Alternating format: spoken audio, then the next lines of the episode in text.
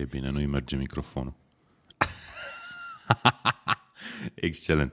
Salut, sunt Andracea și tu asculti Tackle Show, podcastul tackle.ro despre fotbal englez și suntem la retrospectiva sezonului. Este episodul 2 din retrospectiva sezonului. Vorbim astăzi despre locurile 5 până la 10. Și o să Salut. începem cu Arsenal. Iar Vlad a revenit în ediție, ia să vedem. Vlad trebuia să fie moderatorul emisiunii astea, dar aparent Păi- i-a mers microfonul fix până înainte să dăm live și când am intrat live nu i-a mai mers. Salut Vlad Bogos. Bună dimineața tuturor! Um, nivelul meu de operativitate nu este extraordinar în dimineața asta, dar vom face lucruri deosebite alături de marii bandiți bandiți pe care i-am uh, în studiourile noastre răspândite practic în toată țara, în locații din București, în Cluj, ba, peste tot avem studiouri. Ce faceți băieți, Neața? Salut. Neața. Eu cred că fac cel mai bine dintre noi trei, așa la cum vă văd. nu știu, Vlad, Da, mă, tu că ai fost Mihai- cu microfonul în oraș ieri seară sau ai, f- ai fost doar tu? Nu, am- am vorbit un pic mai tare aseară pentru că eram într-un loc unde era muzică și atât. Frumos. Doar atât. Dar Mihai văd că e, e foarte ok. Uite-te la el, are freza. Da, mă, aranjat. sunt ok, exact. N-ai Și treabă. care e faza cu Mihai? El de fapt nu e ok, doar că e rău întotdeauna și atunci nu facem diferența. E ok. Da. Și eu m-am luptat puțin cu aerul condiționat azi noapte, dar cred că am învins. Se Am vede mă că zici sunt că a aici, dormit nu? în aerul condiționat la cum vorbește. Nu, dar eu sunt foarte Very curios. Poți să te lupți cu aerul condiționat cum te lupți cu un țânțar, de exemplu, știi? Faci, Pleacă, Mamă. pleacă, lasă-mă. în- M-a omorât un țânțar azi noapte. Da, în fine. Prefer, prefer Am. aerul condiționat. Hai să, uh, să le spunem bună dimineața celor deja 10 oameni care ni s-au alăturat. Uite, cineva ne și salută. Salut, Cosmin. Cosmin abia Uh, așteaptă uite. să vorbim despre West Ham. Îți dai Ne-a seama, atenționat îți că dai seama. n-am scris în descrierea videoului ca lumea de West Ham. Și are dreptate. Corect, corect, corect, corect. Bun. Um, dacă mai țineți minte, cred că luni sau marți, luni, nu mai știu, luni, marți, Marți. am făcut um, am făcut o ediție de Tackle Show în care am încercat să facem retro- retrospectiva sezonului uitându-ne la echipele din top 4. Bine, noi nu ne propusesem doar top 4 atunci, dar atât a ieșit. Top 20 Acum- ne propusese. Ne propusesem top 20 și acum luăm baby steps, încercăm să mergem mai departe după top 4 de la Arsenal în jos până unde ajungem. Noi zicem că până la locul 10, dar poate ajungem și mai mult, cine știe, depinde doar de noi. Uh, Zic să intrăm direct în uh, să intrăm direct în brânză și hai să vorbim despre cum a fost sezonul trecut pentru Arsenal. Um, Arsenal care l-a păstrat pe Mikel Arteta în ciuda um, cum să spun eu, tuturor motivelor pe care le-ar fi avut la un moment dat, poate în sezonul trecut, uh, să-l înlocuiască. L-au păstrat, tras de proces, uh, însă echipa nu a reușit să-și atingă obiectivul. Pentru că, nu știu, cred că suntem toți de acord că singurul lor obiectiv posibil era să prindă un loc de Liga Campionilor. Să revină în Liga Campionilor după, nu știu cât, șapte sezoane, opt sezoane, ceva de genul ăsta. După Arsene Wenger, pentru mine asta e, asta e reperul. De la Arsene Mhm. Wenger n-au mai ajuns în Champions League. Uh, da, nu știu ce să zic. Sunt multe echipe despre care putem să zicem că obiectivul lor era Champions League, în afară de Liverpool și Manchester City, care clar n-aveau cum să nu se califice, hai să fim serioși. Uh-huh. Cred că Chelsea, United, Arsenal, Tottenham, uh, cam toate voiau să termine în top 4 în primul și în primul rând. Două dintre Cred ele, că și obviously- West Ham vroia. Voia, da, și West Ham. La un moment dat uh, chiar era aproape, dar na, nu n-a fost să fie. Bun, Arsenal a pierdut uh, pe mâna ei, să zicem, în ultimele etape acest loc 4 pe care l-avea la un moment dat. A fost așa un sezon de ăsta cu suișuri și coborâșuri din punctul meu de vedere, o luptă între ei și Tottenham la distanță. A venit și meciul direct câștigat de Tottenham fără drept de apel, care cred că a contat destul de mult. Practic, dacă îl scoatem pe ăla din ecuație, Arsenal ar fi, ar fi trebuit să fie în Champions League. Um, acum, nu știu, eu în repetate rânduri am spus că lotul lui Arsenal e cumva sub, sau hai să zicem, mai ales primul 11 al lui Arsenal e cumva sub cel al lui Tottenham, astfel încât poziția de la final nu cred că ar trebui să fie o surpriză neapărat. Uh, în schimb, da, e un gust de amar cu siguranță. În cadrul echipei ar fi ajutat în multe feluri calificarea în Champions League, uh, nu în ultimul rând pentru transferurile pe care vor să le facă în vara asta. Uh, acum ne gândim la Yuri Tillemans, de exemplu, care cred că ar fi fost mult mai interesat să vină la Arsenal dacă juca în Champions League cu echipa asta. Acum, na, vedem ce se mm-hmm. întâmplă și pe frontul ăla. Însă, da, pentru Arsenal nu știu dacă, cred că discuția ar trebui să se dea dacă e ăsta un sezon ratat sau nu, fiindcă probabil unii dintre fani o să zică că da, cei care poate sunt mai ambițioși și au așteptări mai mari de la echipă, alții poate mai realiști. Ar fi spus că nici la începutul sezonului n-ai fi crezut că o să ne luptăm pentru Champions League, așa că locul 5 e ok. Nu știu. Mm-hmm. Ok. Um, da. Mihai, pe tine nu să, te, nu să te întreb dacă a fost un sezon ratat pentru Arsenal sau nu, dar comparându-ne cu Tottenham, despre care am discutat data trecută și care a fost rivala directă, nu doar istorică, ci chiar pentru obiectiv în sezonul ăsta pentru Arsenal, Tottenham a schimbat managerul la un moment dat în timpul sezonului când lucrurile nu mergeau așa cum trebuie. Și întrebarea mea este, ar fi putut să facă Arsenal ceva, nu neapărat să schimbe managerul, pentru a, a-și atinge obiectivul? Că, practic, acolo ne uităm, e vorba fix de două puncte. Între obiectiv și nimic. Ce zici? Uh, nu aș fi schimbat antrenorul, clar. Nu aș fi schimbat antrenorul, că până la urmă s-a văzut o evoluție în joc cu Arteta. Trebuie să luăm în considerare, cum a spus și Dan, uh, obiectivul realistic de la începutul sezonului, în momentul în care am făcut predicțiile, cam pe ce loc îi vedea pe cei de la Arsenal. Cred că puțin dintre noi i-am fi pus în top 4 și tocmai pentru că au ajuns acolo și au stat pe locurile de Champions League foarte mult timp uh, de-a lungul sezonului, Asta e clar meritul lui Guardiola, e clar meritul echipei și trebuie să luăm Ar, și contextul. Lui, lui Arteta, boss, nu lui Guardiola. Arteta. Se vede că Guardiola, e, e bine. Care... Dacă era Guardiola, Deci măcar mi-am dat seama chestia asta, de chestia asta. Da. Uh, deci se vede clar meritul lui, uh, talentul jucătorilor, dar pe de altă parte, având în vedere că au avut patru puncte avans cu trei etape, dacă nu mă înșel, înainte de final, chiar înainte de North London Derby și ulterior l-au pierdut destul de clar, au făcut niște erori inimaginabile în acel meci. Um, cred că nu au avut în principal un leadership în continuare acolo. E o problemă în vestiar, e o echipă care este talentată, dar totodată clar neexperimentată.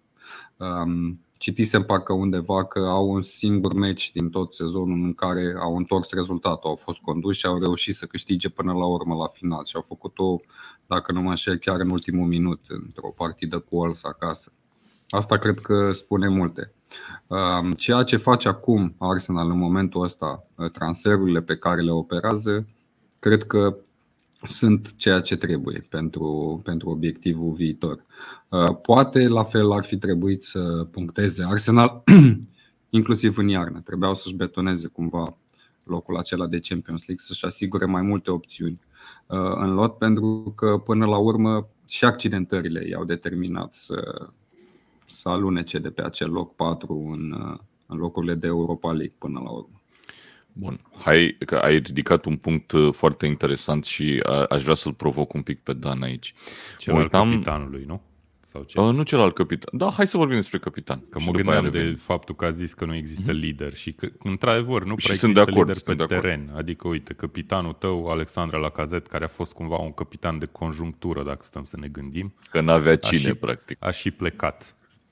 Ceaca, ok, poate fi lider, dar poate fi și acest, uh, nu știu, impostor de pe teren și nu știu dacă poți să-l pui capitan constant. Sunt super curios ce o să se întâmple anul viitor, uh, sezonul viitor.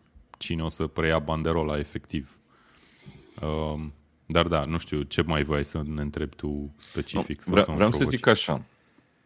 Vreau să zic așa. Um, Arsenal uh, are o, o echipă foarte tânără, că ai zis și Mihai chestia asta. Uh, și mă uitam uh, pe tackle.ro, bineînțeles, uh, la un articol scris de mine, bineînțeles. Deci, practic, o voi cita din mine în momentele următoare. Avem așa 27 de goluri și 16 pase decisive reușite de fotbaliști under 21. Da. Lider detașat Arsenal la, la capitolul ăsta. Și, iarăși foarte interesant, apropo de capitan, Bukayo Saka are 21 de ani și a devenit al cincilea fotbalist din istoria lui Arsenal care joacă în toate meciurile dintr-un sezon de campionat. Iar Mamă, ultimii okay. doi au fost uh, Tony Adams și Fabregas. Ăștia au fost ultimii doi care au reușit chestia asta. Super tare. Um, Arsenal, o echipă destul de inconstantă, o echipă care a făcut doar trei egaluri, adică la ei e ori bal, ori spital. Um, da, cu ce vrem eu să te provoc, de fapt, e altceva. Vedem ce transferuri a făcut Arsenal până acum. Um, a luat un portar, care e un portar de rezervă, probabil, pe Matt Turner, da. pe care o să-l, o să-l înlocuiască pe Ben Leno, care probabil că va fi vândut pentru că nu-i convine să fie rezerva lui Ramsdale, ceea ce da. e absolut, uh, absolut logic. Uh, și uh, ce am mai luat? Am mai luat un... Uh, pe Marquinhos din Brazilia. Pe Marquinhos, care e un Cine pariu de Marquinhos fotbalist de... să-și cumpere, da? 19 ani, ceva de genul. 19 și acum ani, da. pare că o să-l ia pe... Uh, așteptăm anunțul transferului astăzi. Uh, o, o să-l ia pe Fabio, Fabio Vieira mm-hmm. de la FC Porto. Porto. Un jucător de 22 de ani, un mijlocaș ofensiv care operează foarte bine între linii, cu viziune. Nu știu exact cum o să joace, nu știu dacă se încadrează grozav în sistemul lui Arteta, dar cu transferuri de genul ăsta duce echipa la nivelul următor. Înțeleg că e în filozofia clubului, că vrem să creștem o echipă tânără, dar îi duci la nivelul următor cu transferurile astea, mie nu mi se pare că îi duci. Păi uite, Marquinhos cred că o să intre în categoria aia de transferuri care s-ar putea chiar să fie împrumutați în primul sezon, cum ne-a obișnuit Arsenal de câțiva ani încoace, sincer să fiu. Sunt exemple destule, uite, William Saliba e unul dintre ei care a venit cu surle și trâmbițe și până la urmă a jucat un sezon jumate, cred că a venit în iarnă, nu? Un sezon jumate, cred că a jucat împrumutat. Da. Uh, Marquinhos și a ajuns în naționala Franței aia. până la urmă. Da, să vedem cum o să... Adică nici nu știu, ești jucătorul lui Arsenal, cred că și din punctul de vedere al jucătorului ești ușor derutat de ce se întâmplă. Revii la clubul la care n-ai jucat, dar ești la club de un an jumate și probabil o să fii, nu știu, dacă nu titular, cel puțin la rotație acolo. Mă rog. Ar uh... trebui să fie, scuză-mă, Dane, ar trebui să fie titular la rezultatele pe care le-a avut până acum. A ajuns, cum a spus, în Naționala Franței, a jucat da. destul de bine, cred că a fost cel mai bun jucător de la Marseille din sezonul ăsta. Mm-hmm. Da, și alte opțiuni mai bune decât el ar avea Arsenal, unde până la urmă în acel, în acel compartiment a avut mari probleme, pe, mai ales pe final de sezon. Mm-hmm. Cred că o pereche cu el și cu Gabriel acolo pe centrul apărării, uh, sudată desigur și după o perioadă de presezon, ar fi varianta ideală. Da, îl mai ai și pe Ben White, care a costat o avere din punctul ăsta de vedere față de Cu trei fundași, cu trei fundași. Că da, a jucat okay. Arteta de câteva ori cu sistemul ăsta. Bun. Uh, legat de Vieira, e foarte interesant ce se întâmplă acolo, fiindcă nu e ca și când pe poziția cea mai bună a lui Vieira nu aveai oameni. Că l-ai pe mm-hmm, Odegaard, l-ai pe Smith Rowe, care sunt ok, cred că amândoi. Odegaard mi-l imaginez, nu știu, ca da. chiar potențial capitan sezonul viitor. Eu cred că Saka uh, va fi capitanul, sincer. Saka, uite, Odegaard, hai să vedem, cotă la pariuri, nu avem pentru așa ceva. Ne, ne, ne zice pe Facebook, Alex, uite. Alex Iacob ne scrie că Ramsdale probabil va fi pus capitan. Mm. Părerea mea este că ar fi o opțiune bună. Uh, eu, sincer, apropo de asta, chiar mă uitam, uite că ne comentează și Dragoș. Dacă Hai să răspund și comentariu. Saka nu e în ultimul an de contract, mai are 2 ani. Uh, Dragoș, deci nu cred că se pune problema să plece. E un tânăr căruia probabil o să-i se ofere și un, con- un contract mai bun cât de curând. Uh, I, I think he's here to stay. Uh-huh, uh-huh. Da, eu sincer cred că e o opțiune de, de capitan și, și Saka și apropo de He's Here to Stay, dacă el va continua uh, cu evoluțiile din ultimele două sezoane și va merge un pic mai sus, eu cred că va deveni o țintă pentru, pentru echipe ca Manchester City și ca Liverpool, sincer. Da, da, se poate. De asta zic că dacă îl faci capitan, cumva ai un extra incentive să-l, uh, să-l ții alături de, de echipă, pentru că se loializezi, da, mulțumesc. Da, eu sunt, uh, fiind cu corporația în cap, uh, mai greu să, să le zic în română. Da. Ok. Bun. Um, hai să. Da, am zis un pic despre, uh, despre transferuri. Ce credeți că mai aduce Arsenal vara asta pentru a-și realiza obiectivul din sezonul viitor, care va fi același? Va fi să revină în Liga Campionilor. Ce le-ar eu mai trebui că... versus ce o să aducă, poate? Eu, eu cred că până acum oricum nu au făcut nimic în ceea ce privește atacantul și mă refer la un atacant care să joace titular. Da. S-a zvonit foarte mult de Gabriel Jesus, dar nu încă, s-a întâmplat încă nimic. e ținta numărul 1. Da, eu cred că pe, pe el o să-l ia până la urmă, sincer. Mm-hmm. Pe Bale? Nu, nu, pe, pe Jesus. Pe sus. Ah, ok. Am înțeles pe Bale o să le ia până la urmă. Ah, ok. Nu, nu, Pe pe el el da. să-l ia până la urmă. Cred că ar fi o opțiune, Mai cred că bea ar niște fi o cafea. opțiune ideală. E, Da. Cred că ar fi o opțiune ideală pentru Arsenal, asta e clar. Acum, nu știu dacă City nu va cere o sumă exorbitantă pentru un jucător care până la urmă era singurul atacant din lot până să-l Tu aducă ești- pe Haaland și pe Alvarez. Tu ești cu prețurile foarte versat, Mihai. Cât crezi că e un preț corect pentru Jesus? Cred că 50 de milioane, cel puțin. Păi dacă îți spun eu că Mi se dacă pare îi dă mult. Arsenal 50 de milioane, City spune da instant. Cred că îl dă și pe 40, sincer. Eu sincer, deci nu, fii atent, dacă le dă Depinde, Arsenal depinde 50 și de, de milioane, situația lui uh, contractuală, băieți. îl duce Haaland în spate până la Londra. Îl ia în cârcă și pleacă cu el la banii ăștia. Du-te, Spun, mă, Mi se du-te. pare mult pentru Gabriel. Eu n-aș renunța așa ușor la el și nu înțeleg de ce Guardiola l-a transformat în winger în sezonul ăsta, pentru că cu un sezon înainte era ce trebuie acolo, și ca false nine, și ca atacant clasic. Mă rog, Mai e o chestie. Ce, cum, cum e uh, Gabriel Jesus are numărul 9. Probabil că numărul 9 îl va vrea altcineva. Că el e numărul 9 la Manchester City. E o teorie, Mhm. bineînțeles. Numărul 10 e la, am la ajuns să fac, marele talent Grealish, deci da, se fac transfer în funcție de numerele de tricou deja. îți dai seama, nu? Deci totul, toate calculele trebuie, trebuie ținute sub control. Bun, și pe, pe da. lângă atacant, în mod normal ar trebui să mai vină cineva la mijloc, dar cineva cumva mai defensiv, aș zice, sau măcar un box-to-box, mijlocaș central, nu ca Vieira. Am impresia că pe Vieira l-au luat efectiv din cauza că au avut ocazia, cumva, if that makes sense. Și au zis că, băi, uite, fear of missing out, cum ziceam și noi uh, ediția trecută. Mi se pare că efectiv o întrebare foarte să bună. nu cumva să-l piardă. Da. Cine vrea să răspundă? Că dacă nu Păi răspunde... Jesus nu cred Păi, că e în ultimul an de contract. Asta nu? De-aia întrebam, costă da, mai mult. dacă e Exact. sau nu, dacă e sau nu în ultimul an de contract. Hai să Plus căutăm. că te mai uiți... uh, Eu o să zic o vorbă Da, pe ba care da, nu știu e. dacă am mai zis-o la show. Ei, atunci Um, probabil o să-l ia. E șansa lui Arsenal, clar. Eu cred Așa. că Jesus e un jucător care mai are loc să facă mai bine. În schimb, Da. Mane deja e un jucător foarte matur, poate chiar past his peak, aș zice eu, care a trecut un pic de vârful carierei. Sau e, poate că a fost în vârful carierei sezonul trecut.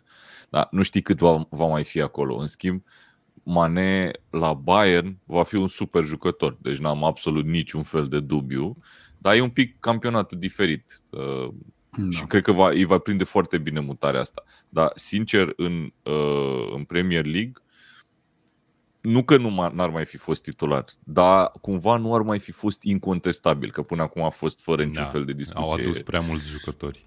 Exact, în plus. exact. Adică cumva se trece într-o fază următoare acolo. În schimb, la Arsenal, uh, ei, și ei încearcă să treacă într-o altă fază cu un jucător destul de tânăr, nu știu, are 25 de ani, Jesus, 26 pe acolo, uh, ceva de genul ăsta. 25, Adică nu e da. un jucător care să zic că a ajuns la apogeu. Eu nu cred că e la apogeu. Habar n-am. Vom Ah, vedea. Pe lângă asta, trebuie să luăm în considerare faptul că pentru Jesus ar putea să se intereseze și alte echipe. În cazul lui Mane, opțiunea a fost clară Bayern și doar o singură opțiune de negociat cu o singură echipă. Aici, în momentul în care mai intră cineva în cursă, dacă într-adevăr ți-l dorești foarte mult pe Jesus și nu vrei să-l pierzi, ar putea să plusezi mai mult decât ar face în mod normal. Mhm. Da, și mai e vorba de mijlocaș central unde Tillemans cred că este ținta numărul 1, nu știu dacă o să... Acolo cred că e o discuție mai greuță, mai greu de convins jucătorul, am impresia de venit de la Leicester, unde mai poate să stea un sezon. Am impresia că și Tillemans e, intră tot așa în ultimul an de contract. Păi nu, Ti- Mai stă un Tillemans sezon a și după aia spus, pleacă unde vrea. Tillemans a spus că nu mai vrea să stea, că Ah, ok. E o chestie uh, care despre care cumva s-a scris în presa din Anglia, cred că din iarnă, că și-ar dori la vară să facă, să facă un pas. Da, și uite, da. Leicester a subperformat, n-a prins nici Europa, e complicat. Da, Hai că poate oricum, ajungem Arsenal și, con- și la Leicester azi. Concluzia e că Arsenal are un lot cu potențial, dar uh, asta poate fi și o problemă, nu neapărat un atu. S-ar putea ca fanii să nu mai aibă răbdare la un moment dat și să vrea rezultate imediate. În orice caz, fără un atacant pur sânge în față, cumpărat proaspăt, nu-i văd bine pe cei de la Arsenal. Ok. Am văzut că noul sezon începe chiar cu Arsenal. Um, un, cu Crystal Palace joacă în prima etapă. Da, tradițional uh, vor pierde. Este un Vieira cu, contra Vieira, practic. Abia aștept Uite, da, momentul ăsta. Asta. Eu abia aștept să-l anunțe Arsenal pe Vieira ca să pot să dau cartonul ăla pe care l-am făcut. Deci mm. asta va fi highlight-ul zilei mele de azi, practic. Um, bun. Hai să mergem mai departe. Dacă am Hai să dăm și, de mult... sau dăm note la final? Hai să dăm și note. Hai să dăm și note. Hai, uite că notez. Parcă la final am dat data trecută, nu? Uh, bun, eu pentru sezonul lui Arsenal aș spune că un 7 este ok. 7 și poate, eu. Poate că unii vor argumenta că merită chiar 6, dar cred că 7. Ai fost aproape de Champions League. Uh, ok, probabil că, uite, trebuie să ținem cont de faptul că în spatele lor e Manchester United, pe care cred că toată lumea și-o imagina în fața lor la începutul sezonului. Deci, tehnic, ar fi putut, pot să consider că au terminat pe 6, dacă, dacă o scoți pe United din ecuație, cumva. Mm-hmm. Dar, uh, da, n-a fost un sezon grozav, dar a fost aproape de a fi un sezon chiar bun. Aproape de decent. Mihai? Nu cred că era un sezon grozav dacă se calificau în Champions League, asta e clar. Nu era chiar bun. Uh, de aceea și eu sunt de acord cu voi, cred că 7 este o notă decentă. Dacă ne gândim la așteptările de la începutul sezonului, nu la impresia pe care au lăsat-o până la urmă la final. Și uh, telepatic Mihai Ianoș îmi transmite că el ar spune că e un sezon de nota 4 pentru Arsenal. Stai că ajungem la United, stai puțin, stai un pic. Um, vreau să zic o singură chestie cu toate investițiile pe care le-a făcut Arsenal vara trecută și a investit în apărare, practic a adus o apărare nouă, aș spune. Arsenal a primit cu 9 goluri mai mult sezonul ăsta decât sezonul trecut. Chestie care ar trebui să, să dea un pic de gândit.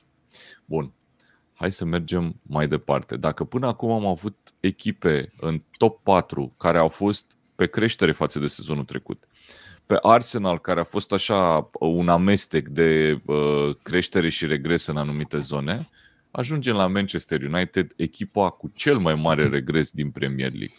Uh, de fapt, nu. Leeds are cifre mai rele decât Man United, dar doar Leeds, atât. Uh, Man United termină pe locul 6 după ce uh, cu un sezon înainte terminase pe 2 fără să se luptă la titlu. Da, a fost pe 2. Um, termină așa. 4 locuri mai jos, 5 victorii mai puțin, 16 uh, goluri mai puțin marcate, 13 goluri în plus primite, gol averaj, 29 de goluri în plus la gol averaj au avut în, în sezonul trecut. Da, au avut A, sezonul ăsta în minus. Sezon. Okay, okay. Da. Și 16 puncte mai puțin față de sezonul trecut. Un sezon de nota 4 pentru Manchester United. Eu, eu dau nota înainte să discutăm. Uh, fără niciun fel de discuție. Auzi, dar de ce 4? De ce atât de aproape de trecere? De ce nu 3 sau 2? Păi nu, dar stai puțin, că 4 practic Minus nu e de trecere, adică ce se păi nu ce e de trecere, că te duci la 2 sau la 3, mi se pare, da. așa 2 sau 3 mi se pare că le dai o pedepsă de fapt, știi? Uite, Băi, cred că Manchester United ne zice nota 2 în comentarii. Oare cu cine da. ține, Cătălin? Uite că parte din logo da. e negru, știi? Era, era viață colorată, frumos și acum e totul gri sau alb. Sau negru. Da, da. Bun. Um, deci Manchester United, în primul rând, regres uriaș. Regres uriaș față de sezonul trecut. Schimbă managerul la un moment dat. Uh, eu sincer cred că dacă nu schimbau managerul eram în Champions League. Sunt aproape sigur de chestia asta. În schimb, în momentul când s-a făcut trecerea de la Sorcel la Ragnic, eu ca fan Man United, știind cine este Ragnic și citind despre uh, modul lui de gândire, am avut două, două sentimente foarte contrare. Unul a fost, bă, ce tare ar fi, și doi a fost never gonna happen, pentru că n-ai cum să faci lotul ăsta să joace chestia aia. Deci n-ai cum. Cum, nu, dar lotul e poate, foarte bun. Nu vorbeam la începutul nu, nu, sezonului că are nu, al nu treilea cel mai bun lot. Și așa nu e vorba că lotul nu e bun. Lotul, e, lotul este... Deci dacă United e, nu e echipă cu valoare de locul 6, este o valoare de top 3, aș spune eu, United. 4 în cel mai rău caz, da. 4 în cel mai rău caz, dar nu, dar nu locul 6. Dar, în schimb, lotul ăsta, să-l pui să facă pressing și să urmeze o anumită filozofie, never, ever, ever, ever, ever gonna happen. În schimb, păi și United să vină făcut... să zice, jucați mă băieți, intrați pe teren. Uite, ăsta e primul da, 11, da, da. nici nu vă zic pozițiile, deci jucați voi 11 cum vreți. În schimb, vara asta United face o mare curățenie în lot. A scăpat de o grămadă de jucători. A scăpat. A renunțat la o grămadă de jucători, că nu știu dacă e vorba de scăpat. Uh, jucători care fie erau uh, în vârstă și pe final de carieră gen Mata Matici, uh, fie jucători cum era Pogba, care a zis că m-aș și enervat, că eu rar mă enervez la declarații, dar asta chiar m-a enervat. A zis că i s-a oferit 300 uh, de mii de lire pe săptămână și e foarte puțin. A zis că e nimic, Beach, please. că e ofertă de Beach, nimic. please, serios. Da, în fine, e un jucător care nu va mai fi respectat niciodată de fanii, fanii lui Man United dacă, e, dacă a fost până acum. Da, nu, nu va mai fi respectat niciodată după chestia asta. Um, în fine, o, uh, va fi o întinerire a lotului. United n-a făcut niciun transfer până acum. Bine, suntem pe 18 iunie, adică nu e nicio tragedie. Uh, Hai să discutăm, nu știu, să le luăm pe rând. Ziceți voi că eu pot să vorbesc o oră. Păi hai că zic eu de cum mi s-a părut sezonul. Cum am zis, la începutul sezonului, cred că toată lumea îi dădea luptând pentru titlu, vorbeam de în afară de Ianuș. Pentru, pentru patru, în patru, patru echipe. Ok, terminat pe șase, într-adevăr, mutarea cu Solskjaer acum în hindsight, dar știi cum e cu hindsight-ul ăsta, e ușor de zis acum, dar n-a avut nicio noimă și niciun sens, nu a ajutat echipa și cred că din punctul ăsta de vedere Solskjaer și-a păstrat cumva reputația destul de intactă față de, față de cum ar fi putut să fie pentru el. Putea Ragnic să vină să facă furori și să ne dăm seama că Solskjaer a fost un impostor doi ani sau cât a stat la United. Să facă furori. da. Însă da, Ralf Ragnic cred că e uh, decepția anului dintre toți, toate personajele care au evoluat în vreun fel sau altul în Premier League sezonul ăsta. Uh, multă lume se aștepta la total altceva de la el. Ok, stilul de joc nu s-a pupat cu echipa, vorbeam despre chestia asta chiar și când a venit, că o să fie interesant de văzut cum se descurcă. Nu s-a descurcat, locul 6, îmi imaginez că fanii lui United ar vrea să uite sezonul ăsta cât mai repede, dar uh, uite, totuși viitorul sună destul de bine. A venit Ten Hag, care din nou vine cu o alură cumva respectabilă și cu probabil un mod de joc, un stil de management pe care vrea să-l implementeze, dar pare că e mult mai, uh, se potrivește mult mai bine decât Ragnic și cred că cu niște transferuri despre care vom vorbi va ieși ok. Vreau să zic un lucru despre Ten Hag și apoi îi dau cuvântul lui Mihai. Mi se pare că este prima oară din uh, ultimii 40 de ani, nu știu, 30 de ani, la Man United, când iau un manager care este on the top of his game, care e da. într-adevăr un manager uh, care pare că are un încă potențial și încă poate să mai crească și să mai dezvolte uh, să-și mai dezvolte propriul stil și propriile abilități. Uitați-vă la ultimii manageri. După câți ani ai zis? Cred că peste 40 de ani. Sau poate... David Moyes nu intră în categoria asta. Uh, băi, David Moyes a fost o greșeală. Asta e, e foarte da? clar că a fost. Acum poate și Ten Hag va fi o greșeală. Cine știe? Habar n-am. Da, mi se pare Dar, că uh, Moyes tot cu o alură similară a venit. Nu, da, Moyes, vezi că el face bine în momentul când are o echipă cu ceva mai puțină presiune decât cluburile astea de top și unde îl lași mult timp. La Everton, la West Ham, da. unde îl lași mult timp, face treabă. În fine, da, ai, ai avut așa, ai avut David Moyes, ai avut uh, Luis Van Hal. Luis Van Hal care, ok, a fost un, un mare manager, dar nu mai. A fost, a venit Mourinho, singurul care a luat și trofee cu United, dar Mourinho nu mai e on top Da, erau game. fumați cumva Serios. toți. Da, da erau mm-hmm. cumva niște manageri care uh, aveau un CV absolut fantastic, dar nu au fost... Solskjaer, iarăși, Solskjaer a fost un experiment, un experiment care a durat trei ani. Uh, Ragnic a fost un experiment care a durat șase luni sau cât a durat. Dar e prima oară când United aduce un manager care încă mai are potențial de creștere și mai are lucruri de demonstrat, mi se pare mie. Și chestia asta e foarte importantă. Mihai, gata, am, am Eu sunt curios, apropo de discuția voastră, uh, ce consideră baza de fan al lui Manchester că a fost cea mai bună soluție de antrenor după Sir Alex Ferguson? Care este antrenorul de care sunt ei cei mai mulțumiți? Solskjaer. Cred că Solskjaer. Ideea este așa, dacă te, uiți la, E funny pentru că Solskjaer n-a câștigat nimic, în schimb Mourinho uh, a adus uh, cupă și a adus și uh, Europa League. Adică a adus un Da. trofeu da. european, ceea ce, ok, asta e, nu e Îți dai seama Champions că League, dar e Solskjaer un a terminat pe trofeu. locul 2 în Premier League. Mi se pare uluitor în Și clipa Mourinho a terminat pe 2 în Premier League. asta. Da, da.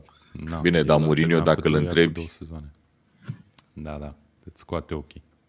Și Da, n-a păi înseamnă că până la urmă voi, fanii United, încercați să, sau mă rog, căutați să vedeți o identitate a clubului în jocul echipei Exact. până la urmă. Ceva ofensiv, care nu s-a întâmplat cu Mourinho, de exemplu.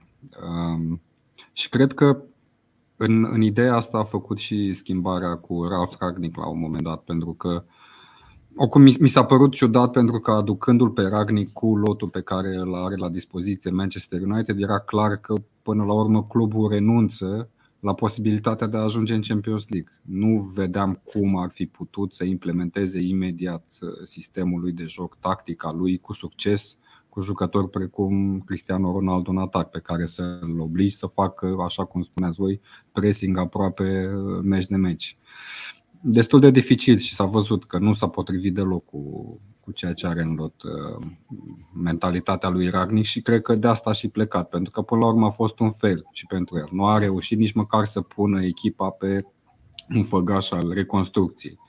Uh, De aceea cred că va, va fi o diferență foarte mare între cum a arătat United în sezonul trecut și cum va arăta în sezonul viitor, pentru că Ten Hag deja a venit cu temele făcute, așa cum spunea și Vlad, a început să elimine jucătorii din lot care ar putea fi o problemă în vestiar sau ar putea fi uh, problematici din ceea ce privește uh, implementarea tacticii lui și va fi foarte, foarte interesant să vedem pe cine va aduce.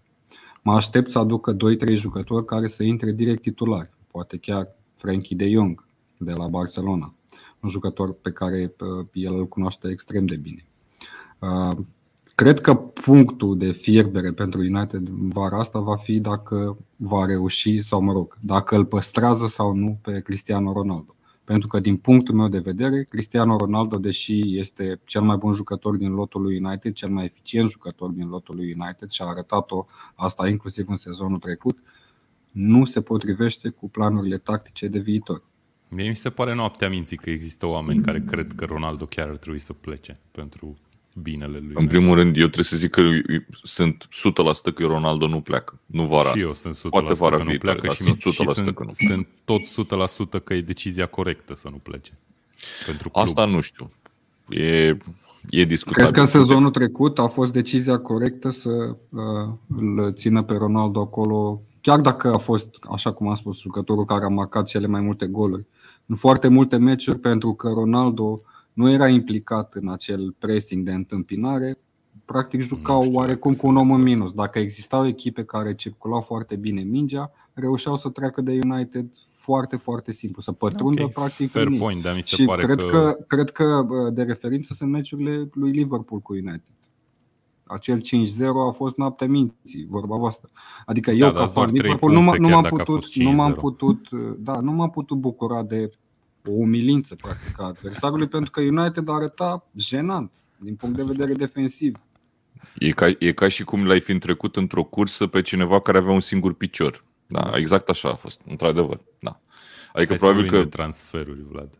Nu, vreau să mai zic o chestie. Zi. Apropo de Cristiano Ronaldo. Mă uitam la numărul de minute jucate în Premier League de jucătorii lui United. Într-un sezon de Premier League sunt aproximativ 3400 de minute. Pe acolo se...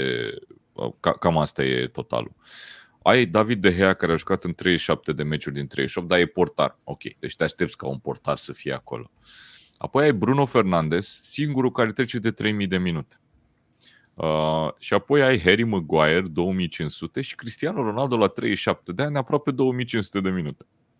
Și golgheterul echipei în, uh, de la distanță mare, adică ai Cristiano Ronaldo 18 goluri, Bruno Fernandes, câte goluri credeți că a dat sezonul ăsta?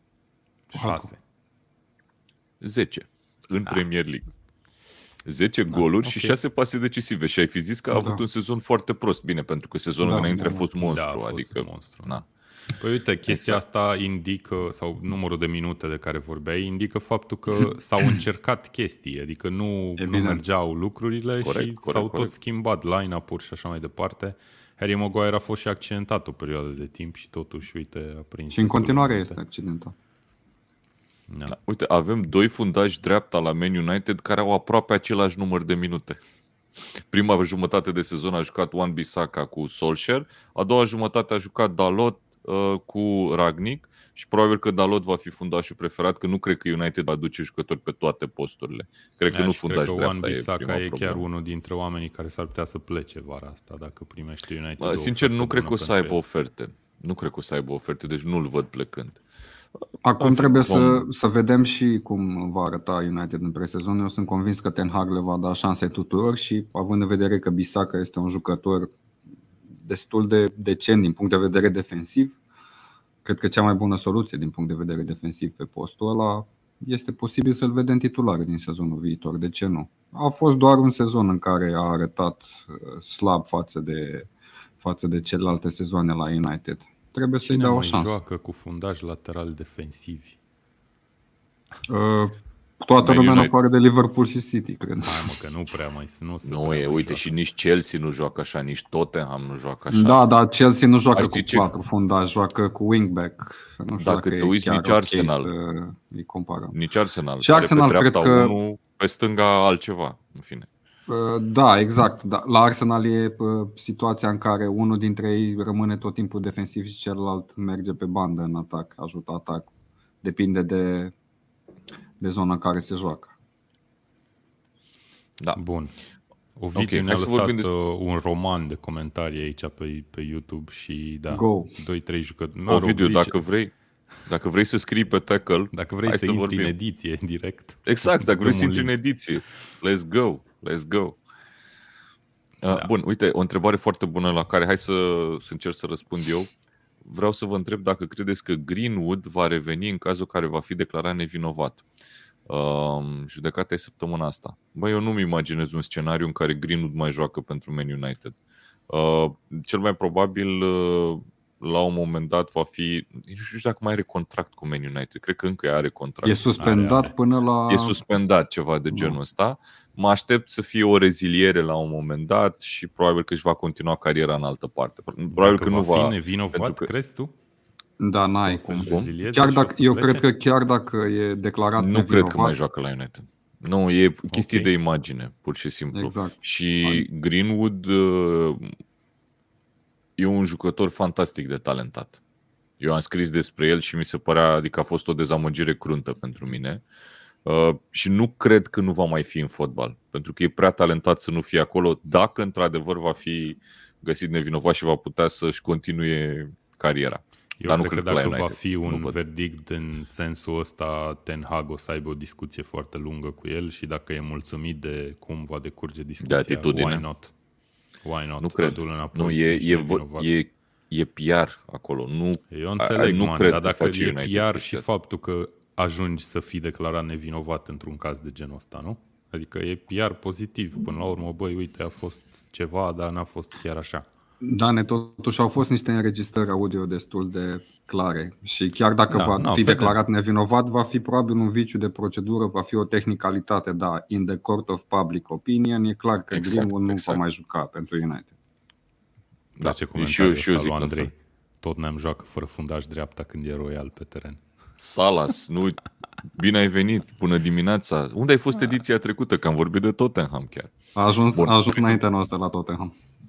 Hai să vorbim uh, uh, și ce club și-ar asuma să-l aducă luând în considerare PR-ul. Foarte grea. Millwall, foarte mic din Scoția. Asta, Millwall. Millwall. E greu, nu știu. Habar n Nu știu.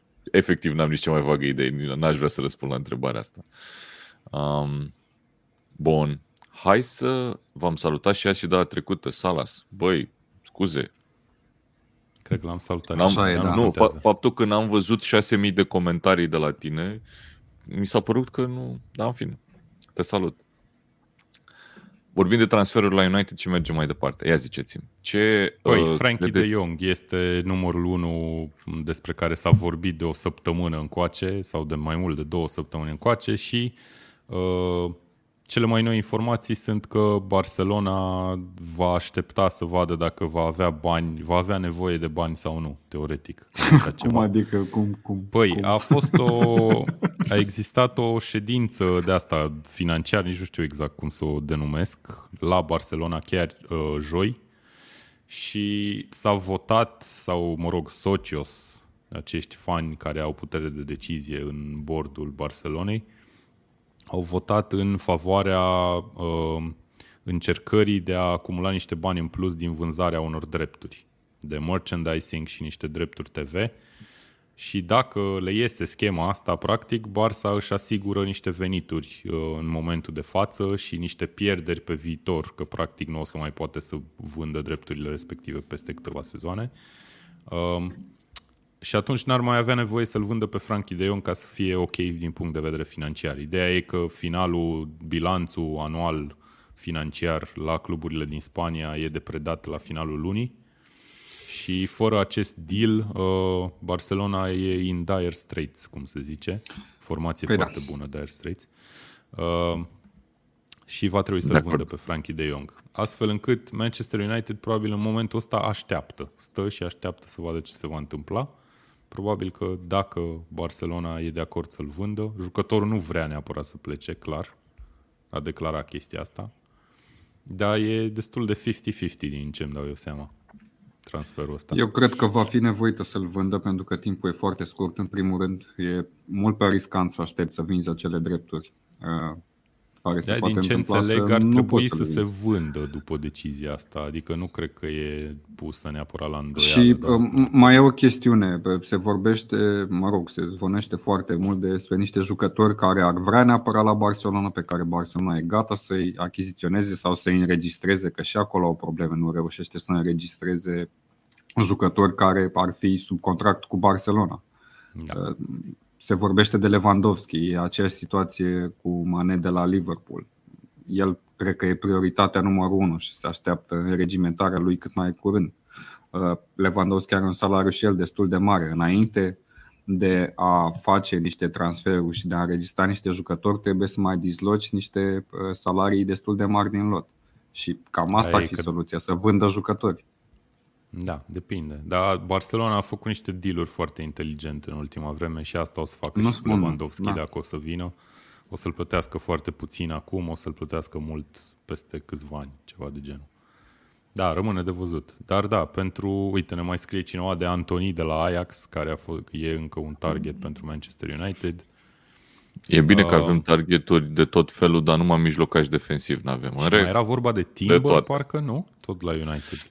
Jurien Timber, uh, eu, ce s-a scris despre el este că Ten Hag îl vrea, uh, probabil că ar putea Man United să facă un deal cu Ajax pentru el, e un fundaș central de 21-22 de ani, care joacă și în Naționala Olandei, dar tocmai faptul că el joacă în Naționala Olandei um, pare că jucătorul nu ar avea încredere că ar juca titular la Man United și se, pierde că și-ar, și se teme că și-ar pierde locul pentru mondial. Nu neapărat locul în lot, ci poate un loc ca titular lângă Van Dijk și Delict în, în Naționala Olandei, care e discutabil oricum. Dar el se teme că ne jucând titular la United, că n-ar intra din prima, uh, adică n-ar intra lângă Maguire și Varan și Lindelof. Da. Zi lângă Varan, uh, ca să fie bine. Așa. Da, n-ar intra lângă vara. Nu, că pot să pun pariu cu tine că Maguire va juca. Clar. Capitanul deci, să nu joace? Clar, clar. Da, apropo că ne scria și video la un moment dat, uite că pe mine mă înfioară declarațiile lui Ten Hag că Maguire e bun și are achievements 5 retrogradări și echipa are potențial, că a terminat pe 2 acum 2 ani când Liverpool era ruptă. Uh, nu poți să vii ca manager nou și să primul lucru să distrugi capitanul. Evident. Nu cred. Sunt multe probleme de rezolvat la United, dar probabil că uh, vom continua cu Harry Maguire capitan și titular, cel mai probabil. Da, asta e, asta e situația. Eu cred că un mijlocaș defensiv ar trebui să vină la Man United și până acum nu văd mijlocașul la care ar fi, pentru că dacă începe campionatul mâine, United o să joace cu McTominay la închidere. Care e un E o alegere okay. okay. să joci cu McTominay. E o alegere, dar nu dacă Nu știu dacă e o alegere, dacă mai au alte opțiuni. Uh, cred că a Păi rămas nu, nu, nu. E o alegere defensiv. pe, pe timpul verii să nu cumperi un alt jucător acolo. Da. Da. Asta, în sensul ăsta e o alegere. Și Și joci dăm cu noi pe McTominay. Ceaca, Asta dacă e. vrei. Sunteți amabil, domnul, Deep domnul lying Dan. playmaker. Domnul Dan. Da. Uh, Deci Ceaca e unul dintre jucătorii care chiar mi-e antipatic, adică e mai nimerit bine cu el. Da. Um, dacă aș fi la United, uite ce zice Dragoș, mamă ce greu merge astăzi, dacă, ar fi la, Uni- dacă aș fi la United, aș scoate banii pentru Rice. Eu cred că nu-l cumpără nimeni pe Rice vara asta. E prea E scump. prea scump. Nu-l cumpără nimeni, nici măcar, nici City. Probabil că City se duce spre alte ținte, dar pe Rice nu-l ia nimeni.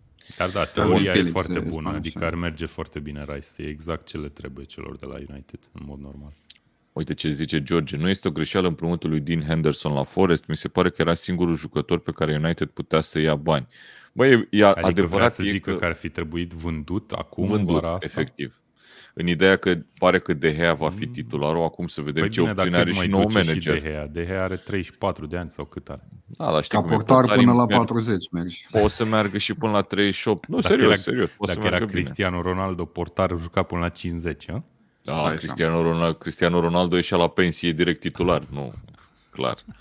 Um, 31 Rezerva de ani are pe care- De Gea, mai merge, frate. rezerva Scuze-mă. care îi rămâne lui De Gea acum 31. uh, e un portar, aș zice eu, foarte bun. N-a fost folosit deloc uh, sezonul ăsta, Tom Hitton. Da, da. Într-adevăr, pe Henderson ar fi fost uh, Henderson ar fi fost uh, un jucător de vândut. Nu știu dacă o să-l împrumute, nu știu dacă e în interesul lui Forest să-l împrumute pe Henderson, că există o regulă, nu știu dacă ați văzut-o, că nu poți să împrumuți decât un singur jucător de la o, de la o altă echipă din, uh, nu știu de când e regula asta, că eu nu știam. Ok. Uh, și practic Și dacă are îl Forest împrumută pe cineva, sau? Henderson, da, l-a avut pe James Garner, care a fost unul Ah. dintre jucătorii lor de bază de la Man United și care probabil că nu va fi titular la United, adică va, po- cel mult va prinde banca la United, Mm. Dar uh, m-aș fi așteptat să-l împrumute fix pe el, însă au o problemă Forest că le pleacă portarul, că nu mai vrea să rămână Bryce Da. Samba. În fine. Bun. Uh, cred că putem să trecem de la Man United, că am zis suficiente Da. și ne-am, uh, Nota? ne-am lungit mult. Da? Uh, nota 4 pentru mine, clar. Uh, I don't know. 3? No, 4, Ok. hai, 4. 4 e ok. Hai, 4, da. Cu Patru 4 la cu noi. indulgență, îți imaginezi așa ceva la Patru începutul cu sezonului. indulgență. Ok, hai să mergem da. atunci uh, să-i uh, mulțumim lui Cosmin dacă mai e alături de noi și să mergem la West Ham.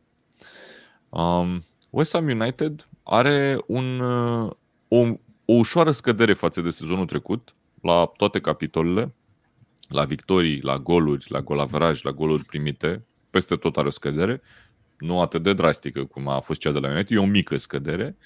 Um, cred că întrebarea pe care ar trebui să o punem pentru sezonul ăsta pe care l-are West Ham e putea mai mult? Sezonul trecut a terminat în top 6. Putea Da. mai mult West Ham? Nu cred, sincer, că trebuie să fie dezamăgit vreun fan West Ham după sezonul ăsta. Eu zic că a ieșit foarte bine pentru club. Hai să punem și clasamentul din nou pe ecran. La două puncte de United, nu a fost departe. Golaveraj pozitiv spre deosebire de United. Uh, mie mi se pare că West Ham a, și-a consolidat cumva, uh, sau cum să zic, a demonstrat faptul că et, uh, sezonul trecut, în care au terminat pe locul 5, nu? Sau pe cât au terminat? Pe 6. Pe 6. Uh, nu a fost o greșeală, cum ar veni. A fost efectiv faptul că echipa este una condusă cum trebuie. David Moyes, am repetat de multe ori, face o treabă excelentă acolo, ar trebui să fie uh, contractat pe șase ani sau ceva de genul ăsta, probabil, de acum încolo. Pe viață. Da, pe viață. Mi se pare că și mutarea pe nou stadion, chiar dacă s-a întâmplat acum câțiva ani, începe să se vadă că în sfârșit West Ham și-a găsit cumva casa și că fanii uh, conștientizează că de, that's their stadium și că uh, echipa poate fi încurajată și acolo, nu numai pe, pe stadionul vechi. Uh, mm-hmm. Da, nu știu, West Ham mi se pare că a avut un sezon bun. Mi se pare că nu au de ce să se plângă de poziția asta pe locul 7. Uh, Să vedem cum o să-l păstreze pe Rice, dacă o să-l păstreze, uh, sau nici nu știu, dacă o să-l vândă, o să fie exact în poziția lui Vila, cu o căruță de bani pe care trebuie să investească într-un fel uh, cât mai inteligent. Iar dacă ne uităm oh. în clasament, vii la locul 14, pare că nu e investit extrem de inteligent. Deși pe hârtie e investit destul de bine. Da. Mihai. Da, până la urmă West Ham uh, a reușit să atingă o constanță astea două sezoane. Calificări consecutive în cupele europene. Cred că o calificare în Champions League era un miracol la cum arată lotul față de contracandidatele ei. Man United, Arsenal sau Tottenham. Uh, deși a avut șanse pe parcursul sezonului, a fost cumva acolo în lupta asta, dar a pierdut-o destul de clar, în special pe final de sezon. Cred că West Ham trebuie să-și concentreze eforturile, în special în vara asta, pe transferarea unui atacant, pentru că Antonio e uh, soluția lor uh, de titular în atac. Nu e neapărat un atacant, nu e neapărat tânăr, Uh, și e se și accidentează singur. de multe ori și ești singur, da. Um, da, probabil că... că Rice ar fi cea mai simplă soluție ca să adune banii uh, necesari pentru a-și îmbunătăți lotul și îi văd făcând chestia asta, dar cum spuneați și voi, opțiunile sunt minimale în Premier League. Sigur, Liverpool și City nu vor da banii respectivi acum în vara asta. Arsenal clar nu i are. Iar la Manchester United cred că ar fi un risc mult prea mare să mai arunce din nou o astfel de sumă pe piața transferurilor. Mai ales că ei trebuie să transfere mai mulți jucători, nu un jucător pe un singur post. Uh, da, va rămâne probabil Rice, dar uh, rămâne de văzut cum se va întări West Ham, ce va aduce. Probabil va mai aduce încă 2-3 cehi, pentru că vor lucra la chimia echipei exact ca la ultimei team cehi care au jucat foarte bine din punct de vedere fotbalistic la, la West Ham de când au venit. Aștept să explodeze Alex Krala, băiatul ăla care a venit din Rusia, pentru că nu l-am văzut mai deloc sezonul ăsta. Există opțiuni, dar desigur e mult loc de îmbunătățire. Da, și să nu uităm, N-au uite avut, ce ne da. scrie și Dragoș că au avut un sezon european super decent și au rămas ah, acolo sus. Corect, corect, da. Bine, e, noi analizăm de sezonul de Premier League, dar trebuie să luăm și asta în considerare că la un moment dat, pe final de sezon, s-au concentrat și pe uh, posibilitatea de a câștiga un trofeu până la urmă. Da, cred că da, da. fanii West Ham ar trebui să fie extrem de mulțumiți, mai ales de West Ham nu, ăsta nu are un lot să ducă două lupte exact, în același exact, timp. E exact, departe tocmai de din prisma asta, din perspectiva asta, e foarte, foarte impresionant ce au făcut în Europa. Da, eu cred că um, West Ham cumva și-a depășit condiția odată sezonul trecut, dar faptul că mai reușește un sezon ca ăsta, în care termină, uh, e best of the rest, practic, trofeul ăla neacordat, Cupa și ajunge și în semifinale europene, mi se pare absolut remarcabil. Adică deja nu mai e uh, West Ham excepția. West Ham cumva a confirmat și mă aștept ca sezonul următor ei să fie echipa de bătut pentru locul 7. Adică nu-i văd trecând la nivelul următor și uitându-mă la zvonurile care sunt de transferuri și poate ne zice uh, Cosmin mai, uh, mai multe, uite, de fundașul central de la, de la Ren, parcă, uh, Agerd, a semnat ieri la anunță luni. Încep negocierile pentru Denis și Sar. Uh, da, eu cred că e nevoie și de numere acolo. Să nu uităm că a plecat și Iarmolenco, un jucător care a jucat un rol sezonul trecut. A avut vreo două da. goluri importante. A fost o rezervă pentru, uh, pentru uh, Antonio. Dar apropo de rezervă pentru Antonio și de Iarmolenco, eu cred că n-am discutat despre cel mai important jucător al USA, nici nu știu dacă i-am zis numele. Bowen. Jared Bowen. Jared Bowen, care este unul dintre cei, cred că sunt 3 sau 4 jucători în Premier League care au reușit mai mult de 10 goluri și 10 pase decisive în sezonul ăsta.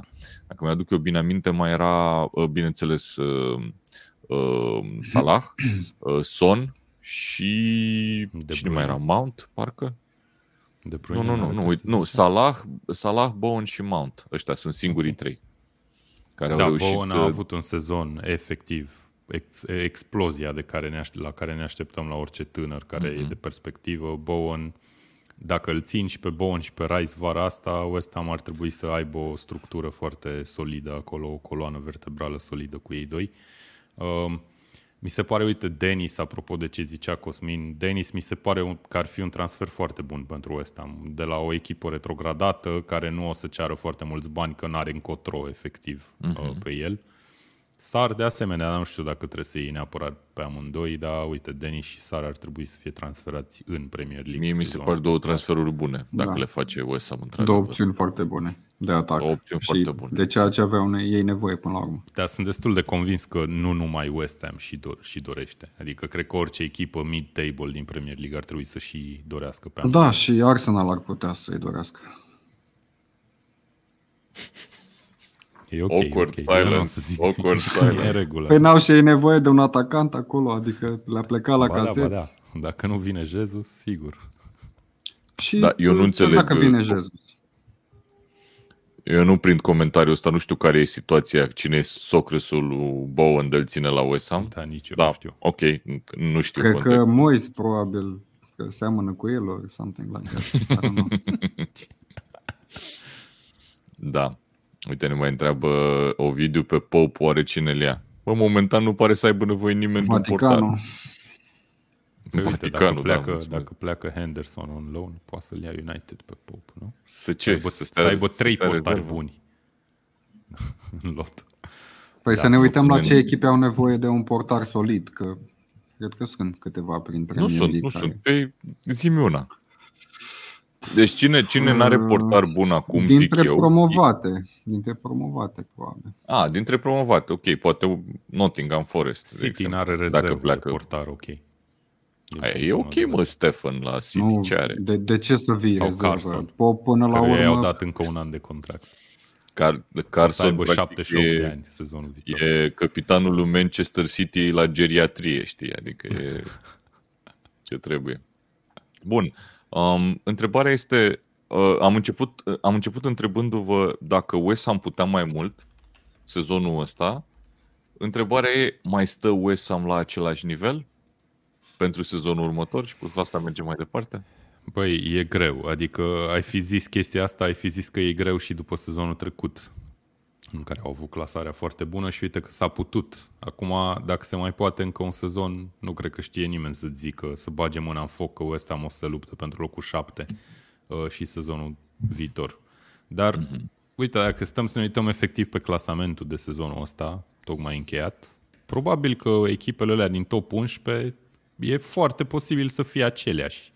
Poate să intre și un Aston Villa acolo în top 12. Eu Sau chiar Crystal Palace, ar fi ok. Știe. Da.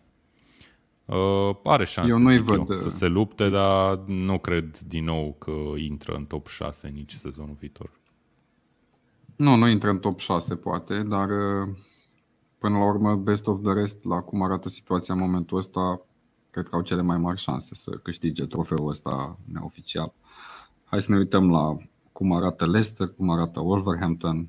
Cred că Newcastle ar fi o posibilitate să și îmbunătățească și mai bine lotul, rezultatele, jocul și așa mai departe. Dar în rest, cred că în continuare West Ham e favorită uh, să câștige acel loc 7, acel loc de cupă europeană. Sigur, va fi și mai dificil să pătrunzi în, în top 6 în condițiile în care Manchester United schimbă antrenorul, schimbă foarte mult din lot, în condițiile în care Arsenal se întărește, Tottenham vedem că se întărește foarte bine sau cel puțin foarte bine pe foaie, adică e greu să, să ajungi să depășești, să-ți depășești situația din sezoanele precedente. Da, uite, ne spune Cosmin uh, că începe lupta cu Aston Villa, Newcastle și încă vreo două pentru locul 7. Da, da. Wolverhampton și Leicester exact probabil. Așa. Da. Nici nu știu dacă pe Wolverhampton aș pune. Eu am impresia că Wolverhampton no, e într-un no. oarecare regres. Și cred uh, că Leicester Mie nu mi s-a părut la nu e regres. regres. Nu e regres. Nu e, nu. Cifrele arată okay. deci de la Brighton în jos, deci Brighton, Wolverhampton și Newcastle, toate sunt pe plus. Ok. Da, într-adevăr, da. Villa, Newcastle, West Ham și Leicester, eu pe astea le-aș pune în lupta pentru locul 7. Mm-hmm. Ok, Wolves, hai să Brighton, mergem mai în Mergem și la, și la Leicester? Mergem. Hai să vorbim un pic despre Leicester. Leicester care, vă, poate vă, vă mai aduceți aminte că mai devreme ziceam așa, echipa cu cea mai mare scădere sezonul ăsta a fost Leeds. A doua a fost Man United. A treia a fost Leicester. Pentru că Leicester uh, termină cu trei locuri mai jos. Sezonul trecut a fost pe 5, acum pe 8. 6 victorii în minus, 2 înfrângeri în plus, 6 goluri mai puțin marcate, 9 goluri în plus primite, 14 puncte mai puțin. Deci singurele echipe care au reușit să aibă scădere mai mare la puncte au fost uh, Man United și Leeds. Atât. Dintre cele care n-au retrogradat. Că ok, ale retrogradate nu le-aș, nu le-aș băga aici. Uh, Leicester cu un sezon nu știu, groaznic, nu știu cum să-i spun. Băi, Foarte să știi că până la urmă nu cred. pe care le-au setat chiar ei, de, de altfel. Știi, cred că avem impresia că sezonul lui Leicester a fost mai slab decât a fost cu adevărat din cauza că foarte mult timp a fost în afara top 10. Dar uite că a revenit cumva pe final, a terminat pe locul 8, au avut un parcurs decent în uh, Conference League, unde au jucat. Uh, mi se pare că e locul, nu știu, e unul din locurile alea pe care Leicester e normal să termine. Locurile 6, 10, la bătaie cu toate echipele pe care le-am menționat și mai devreme. Ok, după ce te-ai calificat în cupe europene sezoane la rând, după ce ai luat titlul uh, acum câțiva ani, probabil că te aștepți la o, la o continuitate de vreun fel, da? Na, au avut probleme foarte mari cu accidentările sezonul ăsta, cei de la Leicester. Cred că locul 8, până la urmă, dacă o zici așa efectiv individual, locul 8 pentru Leicester e ceva ok, din punctul meu de vedere. Și apropo A, de chestia eu... asta, am uitat să dăm note asta, la West Ham, care merită da. nota 9, cred eu. Da. 8,50. Stai așa. Mamă, deci vă rog că nu intrați în discuția despre jumătăți de not. Vă rog eu, deci nu. West Ham, am așa, am un nota 8, ai zis sau 9? Eu am zis 9. 9, 8, 50 și eu le dau 8 doar pentru că n-au făcut suficiente transferuri încât să, să poată să ducă sezonul așa cum l-au avut. În fine. Okay. Bun. La ce echipă eram? Leicester. La, La Leicester? Ia zi. Ide- zi, Mihai, te rog. Da, uh, eu sunt foarte mulțumit, mă rog, uh, privind așa din exterior, uh, obiectiv. Sunt mulțumit cu locul pe care l-a obținut. Cred că este ceva la care mă așteptam. Să nu uităm faptul că Leicester a ratat Champions League și ulterior și cupele europene, dacă nu mă înșel. Acum două sezoane în ultimele două etape, au pierdut în etape consecutive și Champions au pierdut League, astfel da. și Champions League și ulterior și locul de Europa League. După care au avut iar șansa în sezonul următor să se califice acolo în Champions League și la fel, pe final de sezon, cumva a reușit, între ghilimele, să iasă din locurile de Champions League. Era acel sezon în care Liverpool se chinuia să ajungă și ea acolo, așa că a avut o șansă destul de bună și Leicester. Probabil că ne așteptam oarecum ca în sezonul ăsta să fie o tresărire cumva de orgoliu, dar din punct de vedere al îmbunătățirii lotului nu s-a întâmplat mai nimic la Leicester în aceste sezoane. Și deja vedem jucători care își doresc să plece, să câștige trofee, își doresc să joace la echipe mai bune. Vedem că au avut și o problemă, evident, gravă cu accidentările, în special în apărare. Vedem un Vardy care e din ce în ce mai îmbătrânit. Uh, așa că cred că va fi o vară în care uh, Brandon Rogers va căuta să facă un reshuffle serios în lot să regândească puțin, uh, inclusiv din punct de vedere tactic, cum își așează echipa, pentru că a fost o căutare pe tot parcursul sezonului. Au fost foarte multe sisteme de joc, cred că 4-5 sisteme de joc am văzut la Leicester aplicate, tocmai pentru că trebuia să încropească ceva Rogers cu ceea ce avea la dispoziție în lot, fără fundași centrali, este destul Uite. de dificil să, să joci și să duci un întreg sezon și trebuie să ne scoatem pălăria din punctul ăsta de vedere că au ajuns până în semifinalele uh, Conference League în condițiile astea. Jucând joia, sâmbătă sau duminica, la două, trei uh, zile distanță, e destul de dificil, mai ales cu un lot decimat. Da, uite, atât da. ei și cât și West Ham au făcut sezoane europene foarte bune și au terminat pe locuri decente în Premier League. Te-ai întrebat da. dacă n-ar fi jucat în Europa, dacă cumva ar fi fost, de exemplu, deasupra lui United în clasament, poate. A, nu e exclus. Uite, Jamie Vardy joacă un pic mai mult de jumătate din minutele din Premier League de sezonul ăsta, puțin mai mult, și la 35 de ani reușește 15 goluri. Da. Ceea ce Și a este fost absolut, accidentat absolut un- o remarcabil. treime din sezon, cred. Totuși, Uh, nu poți să te aștepți de la el să fie constant uh, și în următoarele sezoane la vârsta pe care o are și să joace meci de meci. Să se să-ți ducă la marcheze. Millwall, domne. Da, eu cred că, apropo de ce ne întreabă, unde era comentariul? L-ați luat de pe ecran? Cu Rodgers. Așa, eu mă, Ovidiu, da, eu mă mir că nu e schimbat Rodgers. Pare că și-a încheiat ciclul acolo. Băi, eu am o teorie cu chestia asta. Eu cred că doar faptul că Rodgers nu are o altă ofertă mai bună în momentul ăsta face ca el să mai fie în continuare Păi bine, managerul dar lui el Leicester. se referă la club, efectiv. Adică de ce nu-l dă clubul afară? De Cred ce că nu-l sezonul- schimbă clubul? sezonul ăsta uh, i-a, i-a afectat extraordinar de tare uh, accidentarea fundașului central uh, um, Soiunciu. De fapt, nu s-au accidentat Soiunciu, toți. Fofana. Fofana. Fofana, Pentru că Soiunciu, Fofana a fost, Evans.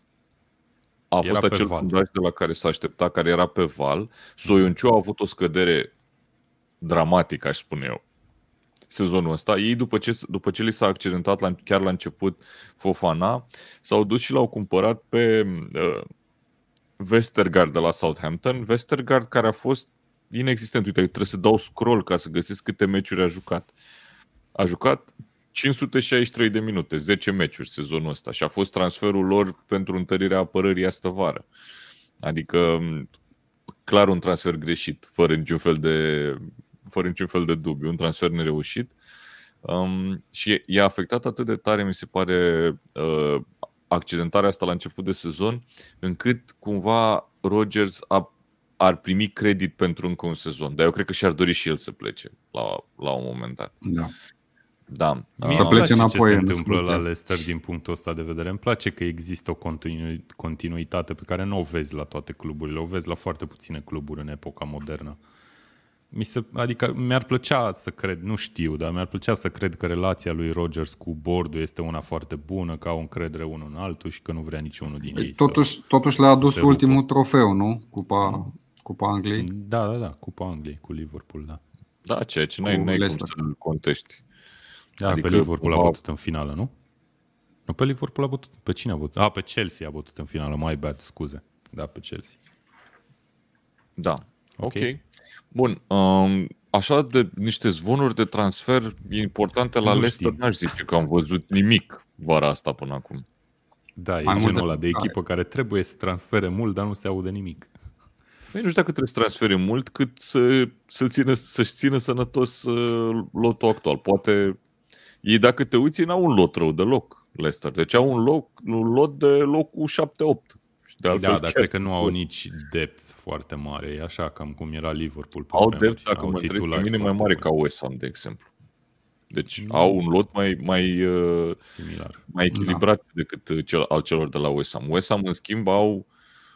Bine, că nici ei, nu, nici lor nu lipsesc așa niște jucători exponențiali, gen Antonio, Bowen, Rice, Sucek, ceva de genul. Interesant. Fabian. Da. Da, Hai dar să- au jucători care, așa cum am spus, își vor dori să plece, probabil. Tillemans, Didi, I don't know, Harvey Barnes ar fi o soluție pentru alte echipe. Sunt mulți jucători de acolo care ar putea cere transferul. Pereira e un jucător foarte bun de bandă pe, în apărare. Acum Deci ai depinde și Jamie de cât Vardy. de apți sunt. Vardy are 35 de ani și Michael are 35, da, ok, e portar și va mai merge cu siguranță. Da. Johnny Evans are 34 de ani și eu cred că dacă o să continue cu Johnny Evans titular se vor vedea limitările unui fundaș care ajunge la 34 de ani și a jucat el cred că joacă de la 18 ani în Premier League Evans, Da, adică e Joacă are un- constant. joacă constant. Uh, Albrighton 32, Bertrand 32. Cumva e nevoie de niște de câteva transferuri uh, acolo. Cred că E, chestia pentru asta mine cu... e, o, e o nebuloasă, o necunoscută Leicester pentru sezonul următor. Sincer, nu știu Da. ce să predicționez pentru Da. ei. Da, e Ce- greu, Să e vedem greu ce de tineri vor spus. mai propune, că sunt convins că vor veni și ceva băieți din Academie și tot timpul Leicester au scos câte ceva interesant, cum a fost Dewsbury Hall sezonul ăsta. Corect, Care corect. încă poate crește, Foarte adică hai să fim Da. serioși. E Păi Are cât are? E 20 de ani, 21, nu știu. o, 23, 1,68. 23? 23 Ah, de ok. ani are, da. Da. Sorry. Uite, asta ne scrie și Andrei Macavei, pe care îl salutăm pe această cale. A venit Salut. mai târziu. să te uiți la ce am vorbit până acum, că am vorbit foarte bine, ca de obicei. Da. Mamă, deci stelar am vorbit, cel puțin stelar. Bun, hai să dăm nota la Leicester ca să mergem mai departe. Eu mai voiam să zic că faptul că nu auzim zvonuri foarte multe de la echipă de genul Leicester este din cauza că piața de zvonuri sau cum să zic, presa asta care vă place vouă și mie nu-mi place cu transferuri și cu Fabrizio Romano peste tot și așa mai departe, este Nici mie nu supra-saturată de cluburile mari, că toată lumea vrea să știe ce transferă cluburile mari. Nu prea o să vezi zvonuri despre ce transferă Watford sau ceva de genul. Mă rog, Watford nu e un exemplu bun care retrogradat. Da. Uh, Leicester, nu, nu știu. Eu i-aș da locul uh, nota 7, cred, lui Leicester. Și eu tot 7. O, da, de acord cu voi. 7, având în, având în vedere că au avut foarte, foarte mulți accidentați, probabil cei mai mulți. Dacă și sezon european. Da. Și sezon, sezon european în care au ajuns în semifinale. Da. Și totuși da. au terminat, repet, pe locul 8. Nu e atât de groaznic. Au stat mult timp mai jos de locul 10, dar au terminat pe locul 8. Eu asta ziceam la început, că ei cumva uh, percepția asupra sezonului actual e victima sezonului trecut, în care au fost peste da. așteptări și au terminat pe 5. Sezoanelor trecute chiar. Sezoanelor, da, nu, zic sezonul trecut efectiv au fost pe 5, adică... Da, și acum două e... sezoane tot pe 5. Serios? Ah, da, da, okay, da, au terminat de două ori, au ratat Champions League-ul de două ori. Ah, da, corect, corect. Ei sunt cei care au ratat Champions League de două ori la rând, corect. Bun. Uh, nu Arsenal, că Arsenal a ratat de mai multe ori. Deci, nu, le, despre Leicester era vorba aici. Bun, hai să mergem mai departe atunci la Brighton. Uh, se întâmplă o chestie. După ce am trecut de Leicester și am avut trei echipe în scădere, United, Manchester United, West Ham și Leicester, vin apoi două echipe care sunt pe creștere. Prima dintre ele este Brighton. Uh, Brighton cumva și-a redus uh, și-a redus. A crescut foarte mult în campionat, de la locul 16 la locul 9, mi se pare absolut remarcabil. Cred că e cea mai mare creștere ca de poziție. în campionat, de poziție dintre toate echipele. Mm. Nu cred, sigur e cea mai mare creștere.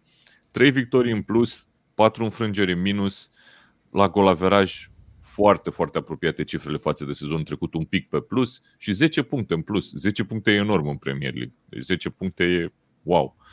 Um, Graham Potter uh, are un sistem uh, la Brighton care funcționează, funcționează deja de vreo 2 ani și acum mi se pare că au făcut abia saltul pe care îl așteptau ei cu Graham Potter. Întrebarea este, mai funcționează încă un sezon? Eu am impresia că Brighton, vorbind de creșterea asta lui Brighton și m-am uitat acum de curiozitate pe ce locuri a terminat sezonele trecute. În 2019 a terminat pe 17, abia s-a salvat de la retrogradare. În da, 2020 da. au terminat pe 15 și în 2021 pe 16. Deci au terminat pe ultimele trei locuri care nu retrogradează în ultimele trei sezoane înainte ăstuia. Uh, însă am impresia că în, în uh, istoria recentă vorbim de Brighton ca fiind un club uh, cumva ghinionist. Faptul că a terminat că abia să salva de la retrogradare denotă faptul că a avut mult ghinion. Știm că rata avea XG-ul ăla colosal față de cât, uh, câte goluri a marcat de fapt sezonele trecute, iar sezonul ăsta au revenit cumva lucrurile la normale, mi se pare. Mi se pare că Brighton e o echipă care poate să câștige cu oricine, ne-a demonstrat chestia asta.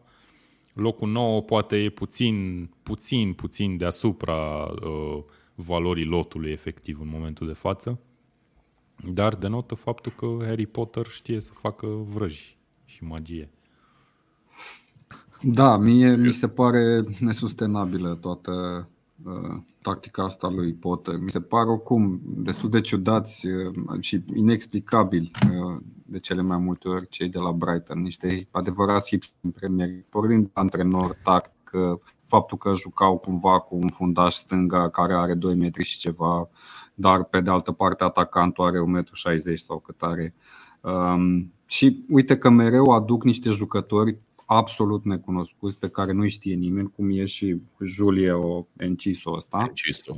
Uh, propun tot timpul niște jucători pe care parcă doar ei îi știu. Mi se pare că tot clubul joacă cumva football manager, cunoaște absolut uh, orice jucător din orice campionat, dacă e sub un fel de CFR Cluj al Angliei. Dar până la urmă, dacă ne uităm, dacă ne uităm pe valoarea lotului și luăm fiecare jucător individual comparativ cu alte echipe, cred că ar trebui să fie mai mereu în lupta pentru evitarea retrogradării.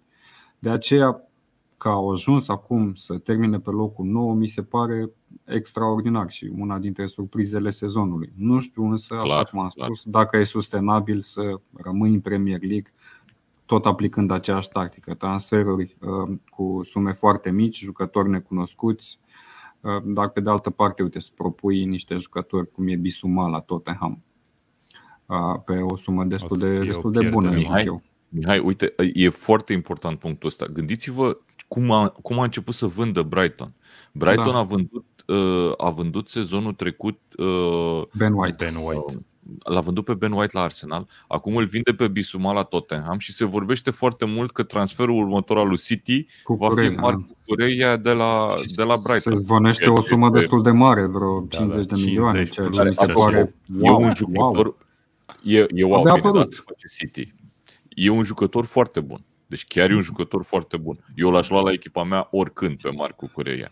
Sigur, e, dar... Care, uh, care e echipa ta, Vlad Bogos? A avut, a avut hai să spunem, cumva 3 pe 4 uh, din, din sezonul ăsta în care a jucat foarte bine, într-adevăr.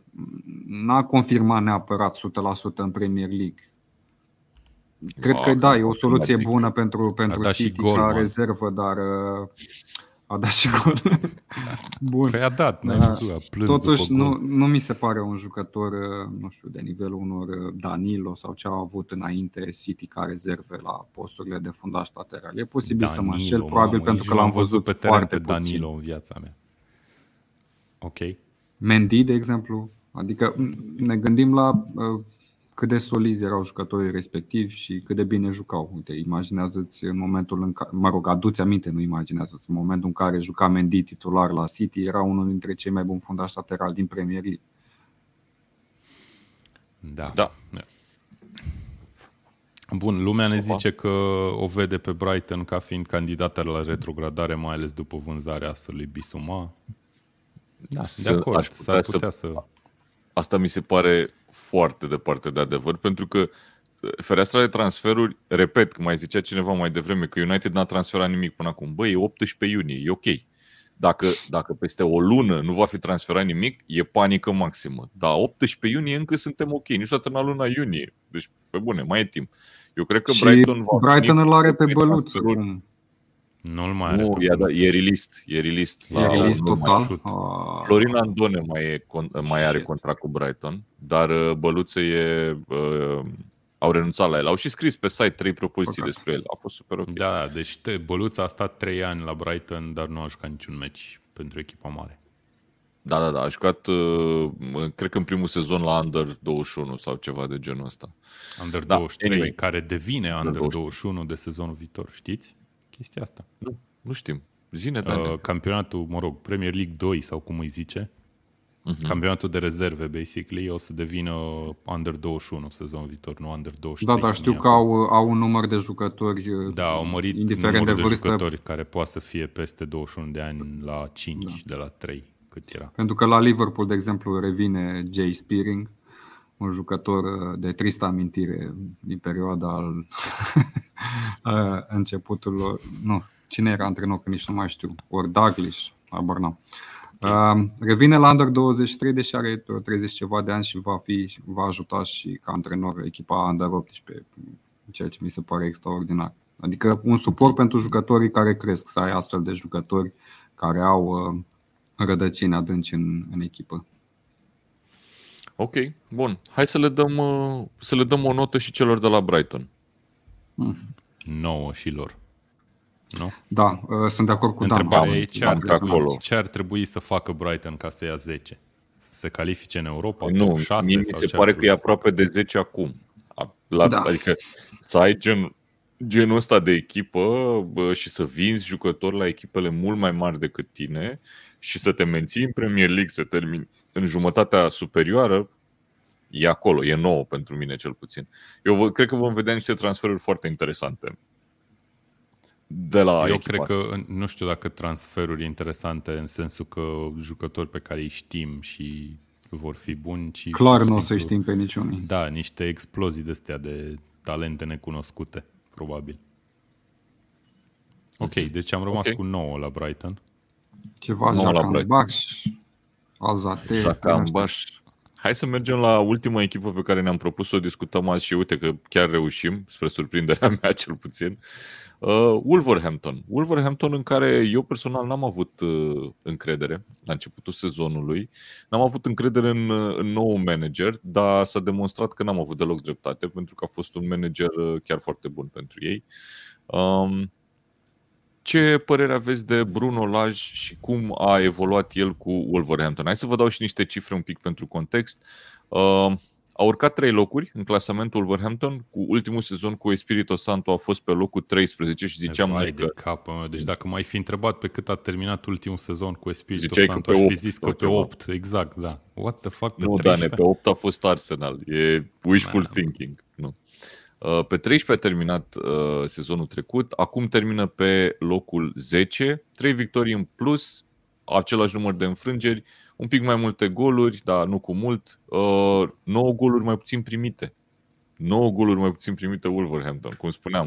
Uh, Care Wolverhampton oricum a primea puține, by default. oricum primea puține, dar la fantasy sezonul ăsta chiar a fost echipa de exploatat, să spun, pe zona Da. defensivă, pentru că au făcut mutarea asta, care este unul dintre cele mai bune transferuri, zic eu, ale sezonului.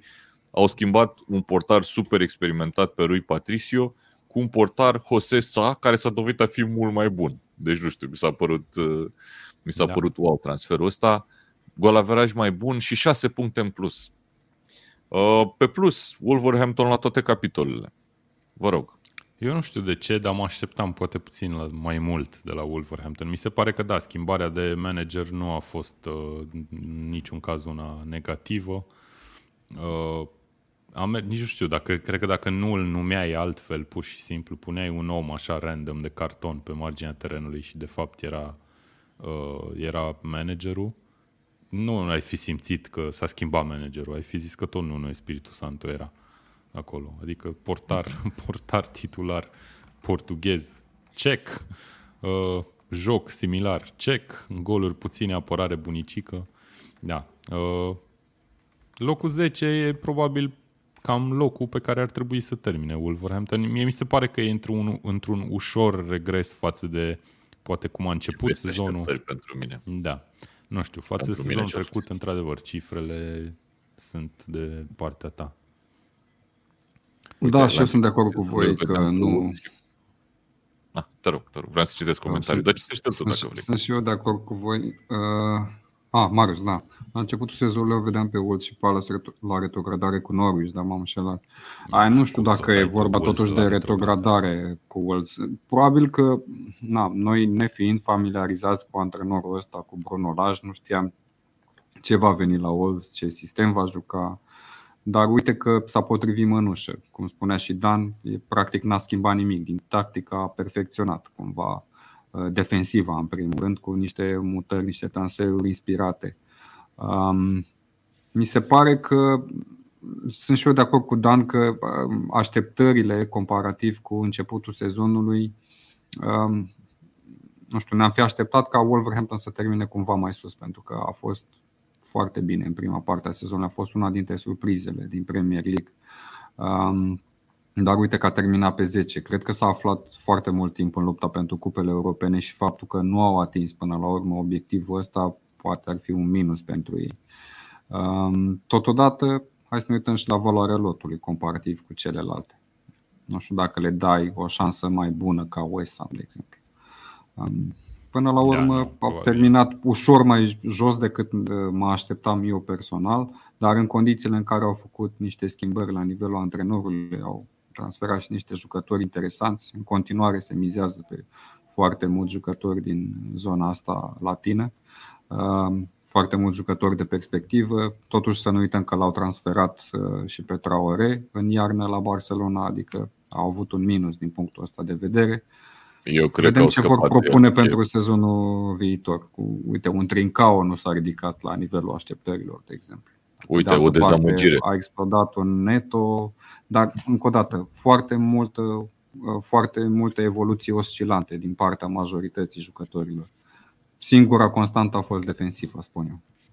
Apropo de Neto, Neto a fost accidentat o perioadă lungă și, într-adevăr, el era jucătorul de la care așteptam mai mult sezonul ăsta, da. dar fiind accidentat. Acum, când a venit pe final, s-a văzut că e un jucător bun și chiar e un jucător de, de urmărit. Dacă mai țineți voi minte când și uh, Jimenez a fost o problemă cu accidentarea lui, pentru că n-au mai avut clar. acel target man pe care să se bazeze. Iar înlocuitorul lui, uh, coreanul Chon, nu mi se Huang. pare că e un jucător. Uh, nu e Cho Huang something, whatever. Nu Huang. Hichan. Hichan Huang. Hichan Huang. Învățăm și pronunție în, în limba sud-coreană. Pro, pronunția, nu știu dacă am zis-o bine. Da, da. Da, anyway. Um, Jimenez a fost o problemă, dar uh, dacă mai țineți voi minte când am vorbit despre transferul lui Jota la Liverpool, v-am zis că următorul jucător foarte bun pe care îl va da uh, Wolverhampton, unei alte echipe din Premier League, va fi fix Neto. Da. Și cred că așa va fi, doar că sezon, cumva el a pierdut un sezon.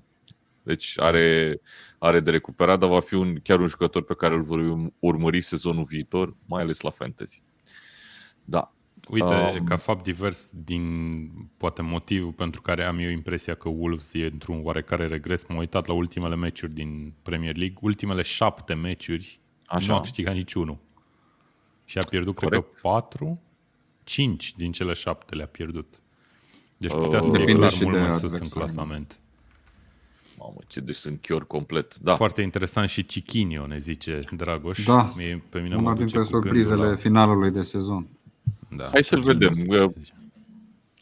Da, nu sunt așa, nu sunt așa convins, dar uh, cu Neto chiar sunt convins că ce am văzut e destul de evident. Um, mm. hai să ne gândim ce face Wolverhampton vara asta. Câți portughezi poate să mai suporte echipa asta să mai aducă? Pe toți, probabil. Eu nu cred că mai aduce niciunul. Dar Niciun Eu cred că așteaptă să Niciun vadă... Portughez. Pe Cristiano Ronaldo. Cum ar fi? Sunt ca peștii aia care așteaptă să vadă ce rămâne după rechini, știi? Adică Liverpool deja a fost pe acolo prin Portugalia, a luat cei mai buni, așteaptă, acum Arsenal vor transfera și ei, așteaptă să vadă ce mai rămâne pe acolo la niște prețuri decente ca să îi aducă în Premier League. Apropo de asta, Eu sunt convins că vor aduce cel puțin un jucător de la Sporting, Porto sau Benfica, aș pune pariu. Da, ați văzut că e toată tradiție. lumea e jucător de la Sporting, Porto și Benfica vara asta e ceva, Dar toată lumea e jucător de la ei. E Fiindcă ălea sunt cele mai bune echipe din Portugalia. Băi, adică știi că eu chiar am citit. Păi nu, nu, nu, nu, nu, mă refer din campionatul portughez, dar ok, asta da, păi acolo... Da, sunt talente, e, un, e clar că trebuie la football și... manager trebuie să-ți trimiți un scout în Portugalia neapărat, așa zi. Auzi, Dane, dar tu ai scouts la football manager? Nu că eu joc în Singapore, baby, Ei, la vezi, football manager. Vezi? Deci... Nu, ce vreau să zic este că am citit uh, recent despre cluburile astea și cum sunt organizate. Uite, chiar aici am cartea, uite, nici nu știam. Cartea asta, care este foarte interesantă. Okay. European Football Success, The Secrets of European Vrei Football. Vrei să-ți faci echipă sau care e faza? O, nu, nu pur și simplu European Football. Subiectul.